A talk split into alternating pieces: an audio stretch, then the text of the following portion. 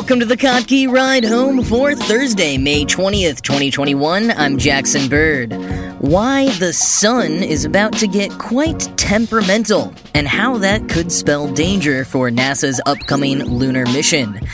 In other sun news, the case for turning airports into giant solar farms, and a website that will help make your Twitter timeline a bit more pleasant if you're okay with taking a rather extreme route. Here are some of the cool things from the news today.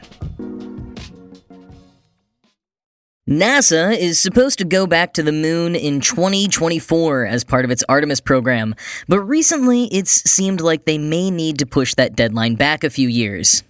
And while it's never good to rush something as serious as catapulting human beings into space, the MIT Technology Review points out there's one reason it might be better if they stuck to the original timeline, and it's the sun's fault. According to a new study published today in the journal Solar Physics, we're going to be seeing some extreme space weather roughly around 2026 through 2029, exactly when NASA might go to the moon if the current 2024 timeline is pushed back. Now, what do they mean by extreme space weather? Mostly solar storms. Quoting the MIT Tech Review, the surface of the sun erupts with gas and plasma, ejecting charged particles, protons, electrons, and heavy ions, into the rest of the solar system at millions of miles per hour. These particles can strike Earth and the Moon in just a matter of minutes.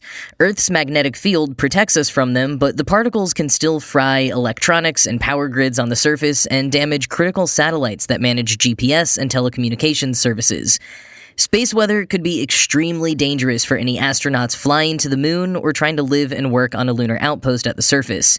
Life support systems and power could shut down, and solar activity could produce life threatening levels of radiation. Between Apollo 16 and 17, says Matthew Owens, lead author of the study and a space physicist at the University of Reading, there was a huge space weather event that would have likely been fatal if astronauts had been on the moon at the time. End quote.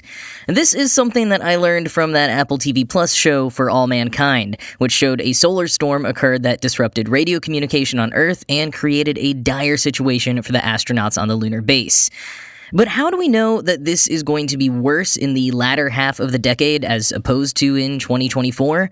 Because that's when the sun will be ending its 11 year cycle, cycle 25, which began at the end of 2019.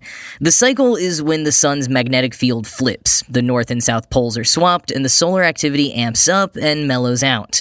And while we've known for a while that space weather roughly corresponds to the solar cycle, we haven't been certain if the most extreme space weather events follow any sort of pattern.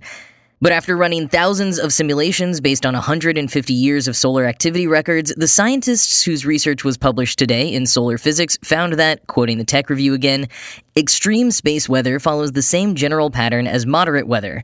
Activity is higher during a solar maximum than a minimum, and severe events are more likely during strong solar cycles than weaker ones. And there was also one very interesting nugget unique to extreme events they tend to occur slightly later in odd numbered solar cycles than even ones. End quote. Being an odd numbered cycle now, that means while the solar maximum will happen around 2023 to 2029, the most extreme weather will probably be pushed to later in that window. And depending on who you ask, this cycle is set to be the strongest we've seen since records began in 1755. That's according to Robert Leamon and his team from the University of Maryland. They based their estimate on a type of solar event they call the terminator, which signals the end of a cycle. However, others, using the traditional method of counting sunspots, which grow and fade as the sun's cycle waxes and wanes, predicted that this cycle 25 would be more mild. As the researchers point out in their new paper, there remains a lot of debate and unknowns in this field. Fortunately, however, there are a number of spacecraft monitoring the sun right now, including NASA's Parker Solar Probe and the European Space Agency's Solar Orbiter. And that's really good because apart from the danger for astronauts were the next trip on the moon to coincide with some type of extreme space weather, as stated before, the fallout on Earth could also be fairly destructive, and even with various prediction models and monitoring, our current systems would only give us a few hours to a few days to prepare. National Geographic elaborates on the potentialities, quote, a strong solar cycle might spell trouble for Earth. Sunspots can unleash massive explosions called solar flares, and those flares sometimes sling volleys of radiation and charged particles into space called coronal mass ejections, or CMEs. If a sufficiently strong CME collides with Earth, it could cause a damaging geomagnetic storm. Perhaps the best known of these storms occurred in 1859 during solar cycle 10. Known as the Carrington event, it disrupted telegraphs and shocked operators at the controls, and it lit the skies with auroras that were visible as far south as the Caribbean. Today, a storm of this magnitude would be devastating. It could crash power grids, knock out satellites, endanger astronauts in orbit, change planned flight routes, and render Earth's upper atmosphere impenetrable to ground based communication systems. Weaker eruptions are also dangerous. On March 12, 1989, the entire province of Quebec lost power when a CME a fraction the strength of the Carrington event smashed into Earth and fried the power grid, trapping people in elevators and tunnels. In orbit, multiple satellites temporarily went dark or had trouble maintaining altitude, and sensors tripped aboard the Space Shuttle Discovery, which had launched earlier that day. End quote. Fortunately, governments, space agencies, and even power companies are well aware of these dangers and have been putting more and more resources towards studying them and preparing backup plans. But as for the moon, Dan Baker, a space physics researcher from the University of Colorado Boulder, emphasizes that while this new study, which he was not involved in, seems to hold up, he doesn't think it should be a reason to avoid lunar missions between 2026 and 2029. It should be considered and folded in the mission plan, he says, but, quote, with an active and effective operational space weather alert and warning system, I believe the threats can be made manageable, end quote. So we'll see what NASA thinks. Maybe they'll end up hitting their 2024 goal after all, and they won't need to worry about even more extreme space weather in the subsequent years. But hey, one cool thing that will happen during this period of temperamentality from the sun, on April 8th, 2024, as the sun is approaching its maximum peak of the cycle, we'll be able to see a total solar eclipse from Texas to Maine here in North America. And get your solar eclipse glasses ready because this one is supposed to be even better than the eclipse back in 2017. Back then, the sun was in a waning phase towards the end of its cycle. In 2024, as the sun approaches its maximum peak, its corona will put on a real show when the moon passes in front of it. Definitely something that is not to be missed.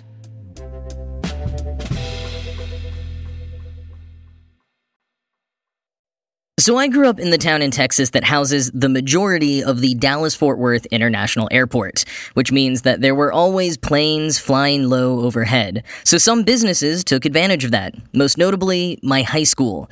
The school had a contract with Dr. Pepper, which meant not only that we were only allowed to sell Dr. Pepper products at school events, but also that the company paid the school a certain sum of money to plaster a giant Dr. Pepper ad on the roof of the school.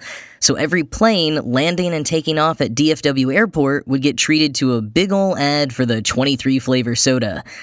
I never actually went up on the roof to check and kind of thought it was an urban legend, but it's actually cited in the book Fast Food Nation, so I guess it was true at some point at least.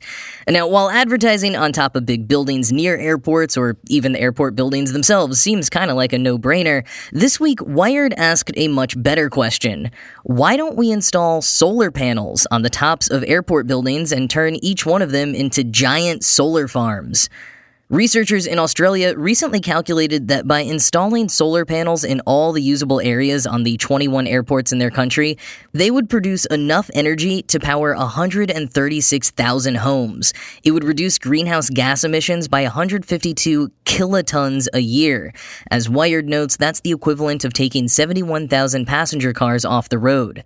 Chayn Sun, author of the new study, notes that because of the flat top of commercial buildings versus residential ones, not to mention the sheer square footage of airport roofs, installing solar panels would not only make the airports self sufficient, but some would have enough excess electricity to power the surrounding area. So, with all of that taken into account, why haven't we done this yet?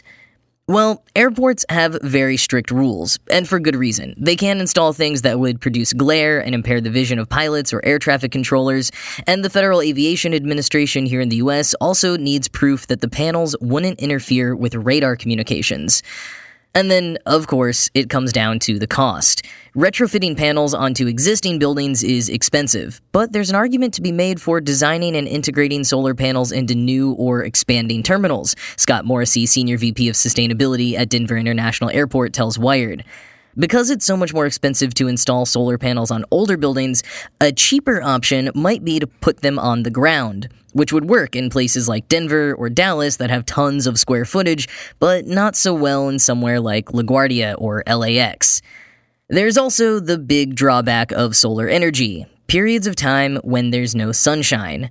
The key in the future will be to store the solar energy in batteries, which can be used as a backup instead of generators, but such batteries still cost a ton of money. Despite the myriad challenges, solar panels do already exist at a number of airports. San Francisco International has eight square miles of solar panels, and they're attempting to build more. And the nearby tiny one airline Humboldt County Airport is already at work on implementing a microgrid, a self sufficient solar system that could even send excess energy to the main power grid. And over in Denver, they're putting the finishing touches on 120 acres worth of solar panels, some on roofs, some on the ground, which will be able to power 25 to 30% of the airport's annual energy.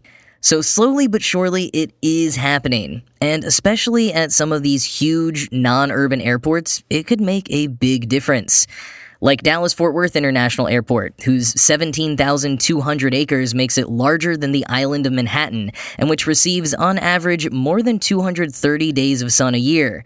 If outfitted with enough solar panels, it could probably become self sufficient and then some. Maybe in the future, my old high school won't have to shill for soda corporations in order to make a buck, but will instead save money by being powered by excess solar energy from the airport.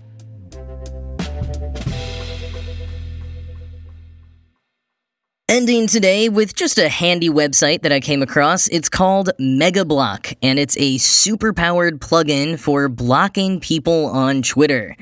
But it doesn't block just one person. Twitter's native app can do that. Oh no, no. MegaBlock will block the tweet in question, the person who tweeted it, and every single person who liked the tweet.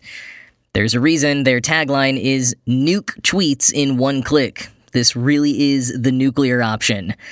Now, I haven't found a need for it just yet, perhaps in part because I've been such a power user of the mute feature over the years that my timeline is relatively peaceful, but I can definitely imagine situations in which you might like to use it.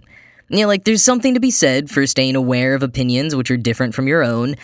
And yes, there could be the fear of accidentally blocking someone you know or like, but some things online can get so nasty, and there's just no reason to keep those kinds of bad vibes in your life.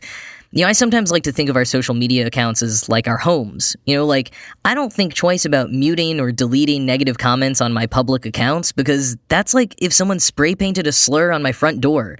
I'm not gonna keep it there because cleaning it would be censorship. It's my house. I don't wanna look at that harassment. And likewise, if there's a conversation that somehow makes it to my feed that is something I just really don't want to see, I might use MegaBlock to really get rid of any traces of it. It's an extreme option, for sure, but with how exhausting social media can be, I think it's okay to have tools that can make our own personal experiences a little bit more pleasant.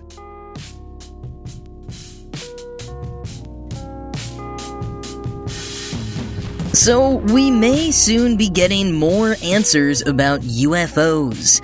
Back in December, Senator Marco Rubio pushed the Pentagon to release an unclassified report on, as the military calls them, unidentified aerial phenomena, or UAPs, and whether any of them are a threat to national security. He gave them six months to produce the report, which means it will be due next month. Depending where you fall on UFOs, the whole thing might sound a little ridiculous, but one of the larger and more immediate concerns is that unidentified aerial phenomena, something flying in our airspace that we don't have record of could very well be from an adversarial nation. So it's kind of less little green men and more the possibility of very real humans or human made weaponry. But many people are holding out hope for Little Green Men, and President Obama helped stoke the fire Tuesday when he appeared on The Late Late Show with James Corden, and after saying that there are some things he just can't say on air, and accusing lead musician Reggie Watts of being a Men in Black style alien, he said, quote, What is true, and I'm actually being serious here, is that there is footage and records of objects in the skies that we don't know exactly what they are. We can't explain how they move, their trajectory. They did not have an easily explainable pattern. And so I think that people still take seriously trying to investigate and figure out what that is. End quote. His comments come on top of a big 60 Minutes segment over the weekend with former Deputy Assistant Secretary of Defense for Intelligence Christopher Mellon, who gave declassified Navy videos of UAPs to the press and has been speaking out because he believes not enough is being done to investigate them. Now, I tend to be pretty cynical about this kind of stuff, but it does feel like something is going on here. Even if it's just some kind of internal drama or media frenzy, there's a story of some sort brewing, so I'm keeping my eye on it. But that is it for today. As always, this show was produced by Ride Home Media and Kottke.org. I am Jackson Bird, and I will talk to you again tomorrow.